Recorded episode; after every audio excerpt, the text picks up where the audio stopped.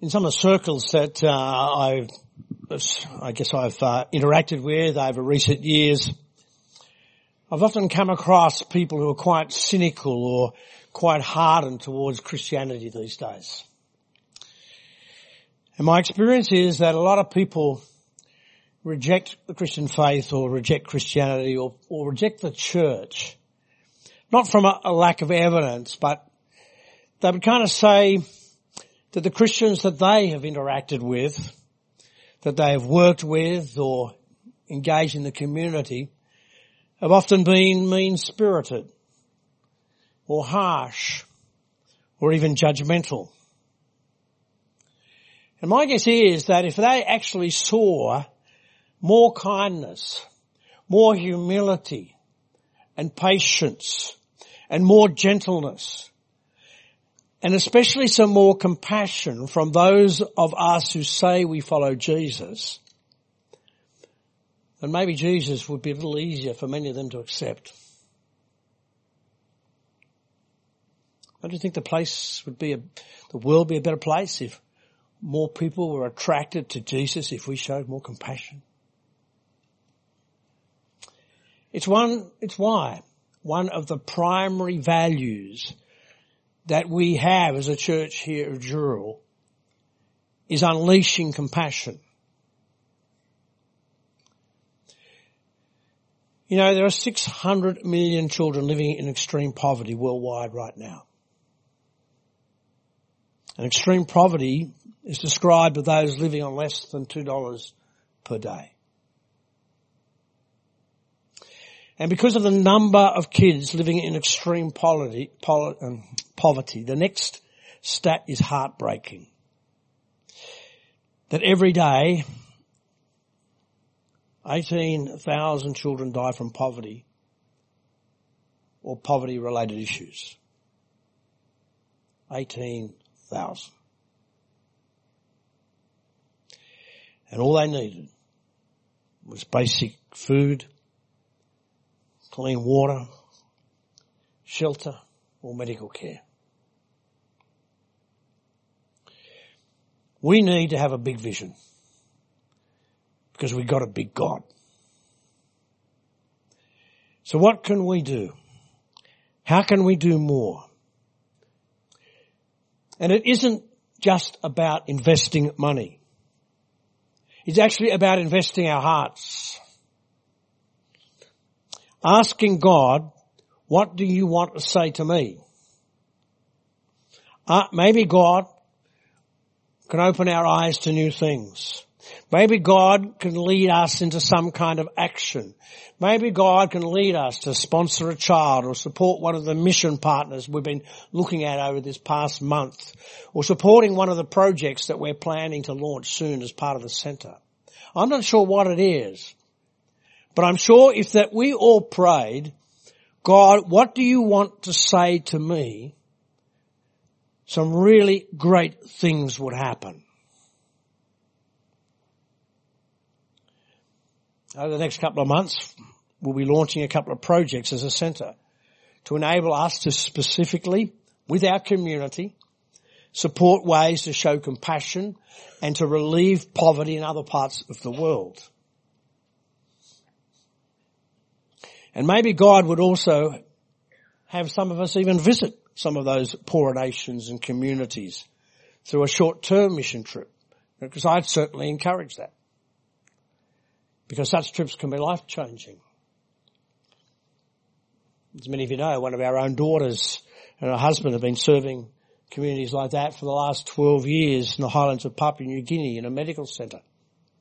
And that emerged for her out of a mission trip she did as a teenager to Africa. And there's no doubt that for me personally over the years that I've had unexpected opportunities to visit places like Calcutta and Bangladesh and Cambodia and Vietnam and Thailand and Malawi and Papua New Guinea and our outback indigenous people and so on and been able to see much of that firsthand. And those places and those trips have significantly changed me and developed a very different heart within me than I had before. So how do we understand compassion? What does it mean to be compassionate? Sympathy is I understand how you feel. I've been there, so sad.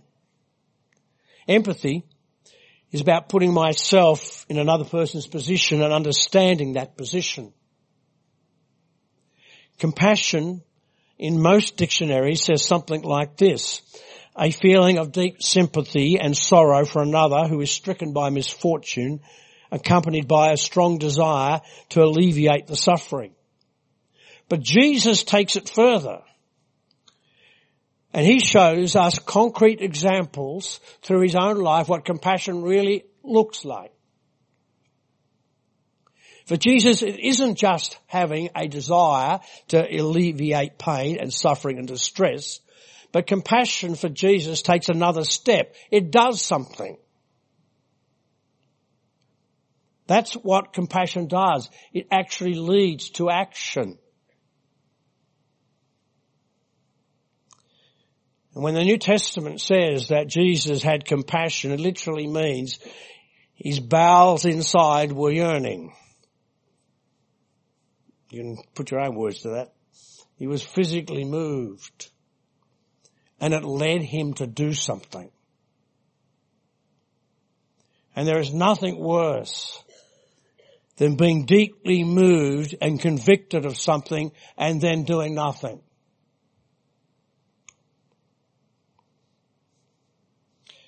And even when we're unable to do other things, we can always pray. And Jesus also showed that compassion isn't only towards those from a distance, but from those with whom we engage in everyday life, in the here and now. You only have to look around to see the people in need. And it isn't always to do with person's economic circumstances. When you see the loneliness and the depression and the sadness and the grief and the strained relationships and so on with people that live right around us and among us.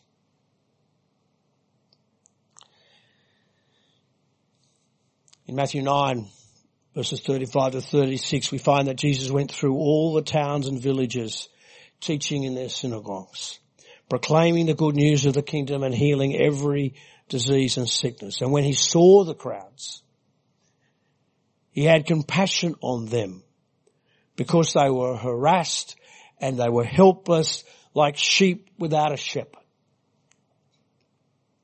You see, compassion was an aspect of Jesus' character. And he continually showed a living compassion for people around him. The woman at the well, the woman caught in adultery, Zacchaeus, the helpless, the harassed, the sick, the blind, the possessed, the hungry, those who were seeking forgiveness, those who were lost spiritually. You see, the lifestyle of Jesus was one of compassion. And it wasn't something he only did when he thought others were looking. It was part of who he was and it was part of the mission he came to complete. And Jesus lived out his compassion in practical ways that made a difference in the lives of people. And he showed his compassion to people who needed it and when they needed it the most. So what does compassion actually do? What's it look like for us to be a compassionate community here in Dural? Because showing compassion towards someone can be quite time consuming. It can be expensive. It isn't always easy. And we may feel at times that the people to whom we're showing compassion don't really deserve it. You see, compassion firstly provides those who are in need with what they need. You see, Jesus was attentive to people. As he was going through the towns and the villages preaching and teaching and healing, he was looking at the crowds and he could see how they were harassed and they were tormented and they were helpless. And he recognized what they needed. And that challenges us because there are times that we can get so narrowly focused on our tasks and finishing those tasks that finishing them becomes more important than the people around us. That our eyes and our vision become so narrow. We don't see beyond just that narrow focus. We fail often to see the needs and how we might actually minister and speak into people's needs. And people matter more than the tasks than we're actually doing.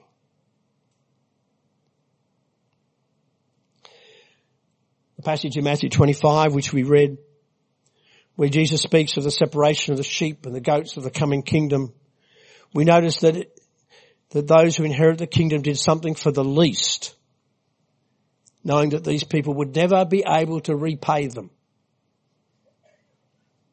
They didn't loan, they gave. So what does it mean, whatever you did for the least of these, you did for me? The least of these does include society's poor and downtrodden, and by implication, Jesus would have us to approach or support any approach that seeks to meet and help hurting people. These are people who will never be able to repay us in return. But the least of these also refers to others, even within our own neighbourhoods and our own communities and even in our own church. And those who need support for their ministries. Jesus did it for the least of these when he healed the woman with the issue of blood in Luke 8. This woman was definitely the least of these. She was no way repaying the favor. No one would have even noticed it. They would have just ignored it, but he didn't. In Mark 1, 40 to 42, a man with leprosy came to him and begged him on his knees, and if you are willing, you can make me clean. And Jesus was indignant and he said, sorry, he reached out his hand and he touched the man. I'm willing, he said, be clean. And immediately the leprosy left him and he was cleaned. And this man was unclean because of his illness, but it didn't bother Jesus. He was prepared to touch him and to still make him clean. I recall in my early days of ministry, when we were ministering in um, Broken Hill. And I recall some of the houses that we visited there. And this is even in the late 70s and early 1980s. There were still houses there that had dirt floors. And inside uh, walls were hessian. And so the men of the church got together once a month and we concreted I don't know how many houses, the floors. But I remember going into some homes and one home particularly reminds me, I think Judy was with me at the time, where if you wanted a cup of coffee or a meal, well you had to get the dish out of the sink with all kinds of things running over them and rinse it. When they offer you a coffee, that was the only instrument that they would use or have but being prepared to actually accept and drink from that cup. And to do it without being judgmental. Because you've no idea of traumas that some of those people have been through. Or the mental illnesses that some of them suffer or the lack of model or example that anyone had ever given them before.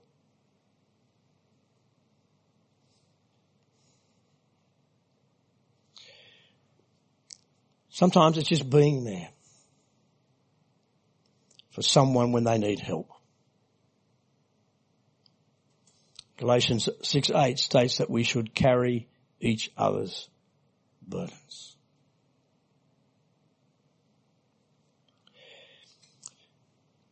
Compassion also takes something which we often have very little of, and that's time. We're all familiar with the story of the Good Samaritan there in Luke 10. But sometimes we miss one of the points of the story. In verse 33, we're told that, but a Samaritan who was on a journey came upon him, and when he saw him, he felt compassion. And he came to him and he bandaged up his wounds, pouring out, pouring oil and wine on them. And he took them on his own beast and brought him to the inn and took care of him. You see, this Samaritan took time to stay with him and to tend his wounds. He took time out of his busy life to do it himself for a total stranger.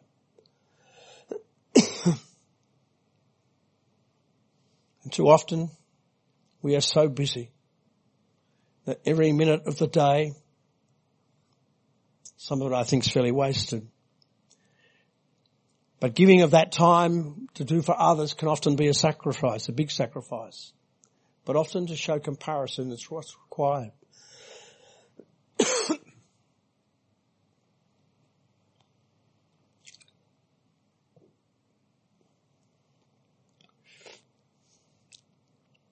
Jesus also took time to look at people and what was happening around them. You see, too often we are so involved in our ministries and in a hurry to ensure that we get our program or our activities or our Bible study finished that we forget why we're there.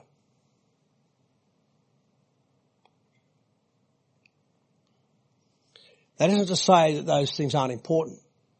They are. But we can become so concerned about getting everything completed and running smoothly that we have no time left to actually to listen and to look so that we might hear and see what is happening in people's lives around us. And we forget the point of our study, Bible study. We forget the point of our ministries and activities and our programs. And there are often people hurting all around us if we would look and listen. And yet when Jesus saw people, he was filled with compassion for them.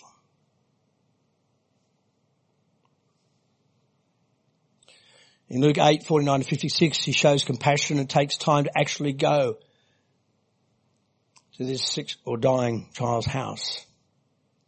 He could have done it from afar, but no, he took the time to go. Jesus had all kinds of people seeking his attention and making demands upon his life. There are many things that were for him to do, but he always found time to respond to individuals and their needs.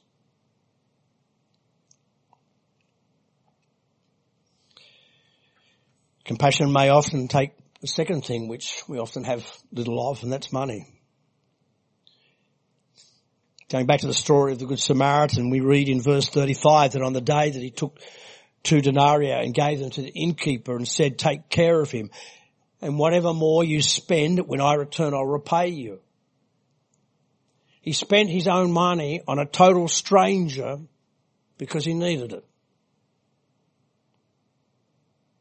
I wonder whether we'd be prepared to do the same. A Roman soldier under the rule of Emperor Augustus around that period of time was paid around about 225 denarii per year. That's roughly about four denarii a week. The Samaritan, in other words, gave half a week's salary to put up this stranger in a hotel.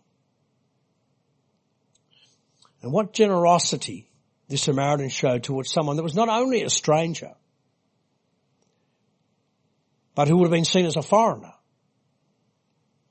even an enemy. What would happen tomorrow, the future? He had compassion no matter what the future held. He saw this man had need now. And he gave. And be reminded that this Samaritan had no way of being repaid. He was wanting to be generous to this man's need. And compassion sometimes includes those that we think may not deserve it. When we see someone who needs help, we often wonder why they need help. We wonder why or how did they get themselves into these particular circumstances? Wonder if they deserve it. Is it any of my business? In John chapter 8, verses 1 to 11, when a woman was caught in the act of adultery, she's brought before Jesus and the Pharisees asked him what he thought should be done for her, to, with her. Because according to the law, she was, should be put to death. Deuteronomy 22, 22 says that if a man be found lying with a woman married to a husband, then they both of them should die. And Jesus didn't deny her guilt, but instead he had compassion. and he makes the statement, he who has sinned cast the first stone. Because they all walked away, unable to throw a stone for everybody had sinned. And when they all left, she was left standing before Jesus himself and he asked her where her accusers were. They're gone, Lord, she replied. And Jesus says, neither do I condemn you. this woman didn't need to be condemned. Grace and mercy is a great way to show you care.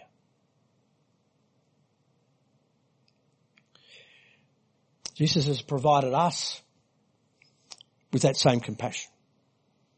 For even though we're guilty all the time through our sin, Psalm 51 uh, verse 1, just be gracious to me, O God, according to your loving kindness. According to the greatness of your compassion, blot out my transgressions.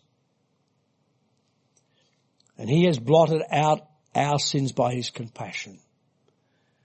Thanks be to God. And he's waiting to have compassion on us and he wants to help us. Isaiah 30, 18 says, therefore the Lord longs to be gracious to you. And therefore he waits on high to have compassion on you. For the Lord is a God of justice. How blessed are those who long for him. You see, he's eager to have compassion on us and to forgive us our sins. All he requires is that we seek after him. We don't deserve his love and his grace and his mercy and his compassion, but he gives it freely. And likewise we too need to offer grace and mercy and compassion to others whether they deserve it or not.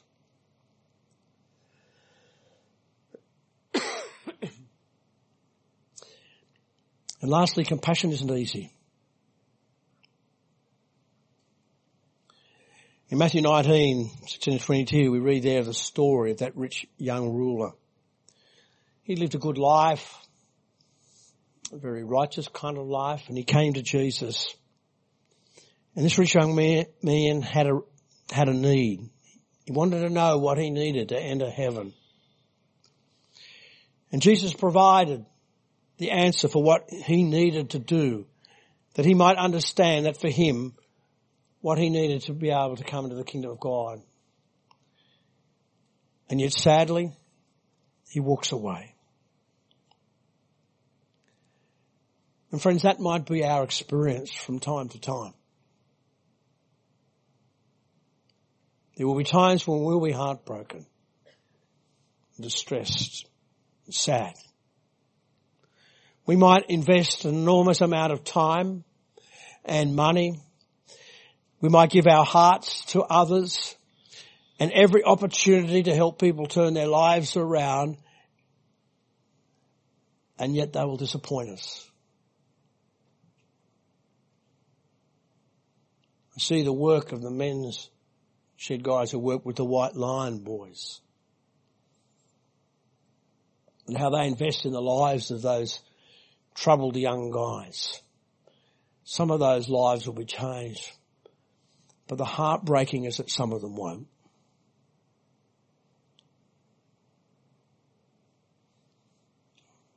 Andrew's story last week about some of the ministry that they've had with through the young lads that have been caught up in the courts.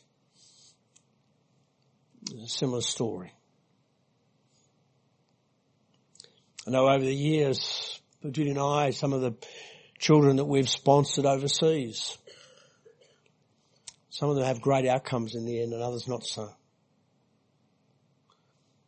Or the foster 15 year old that we took into our home and invested all our time and money and everything else into her life and to walk out on it.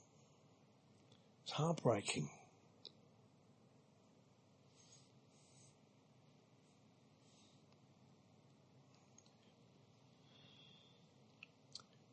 But it should not stop us from showing compassion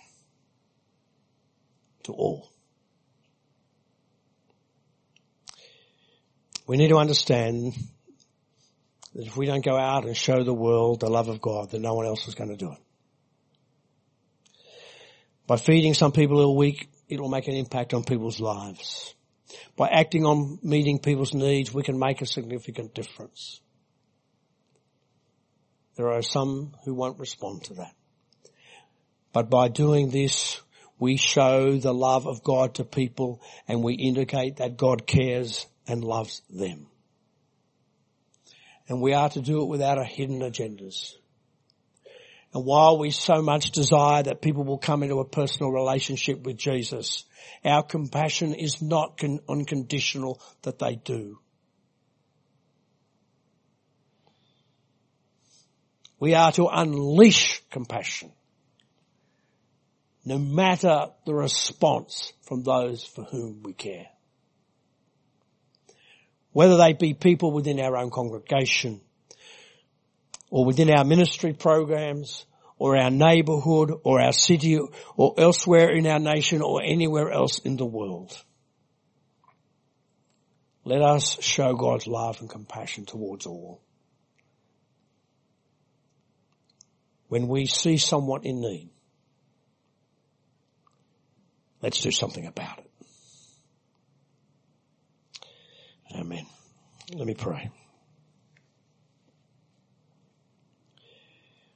Father, we ask that you would help us to open our eyes and our ears that we might be attentive to those in need around us. Help us to look beyond ourselves and our own activities and all the tasks that we have before us, that we might look upon those around us with compassion. And Father, as you stir our hearts, as you stir our minds, as you stir our whole bodies, we pray that you will guide us in how we might act and minister to such people. In Jesus' name. Amen.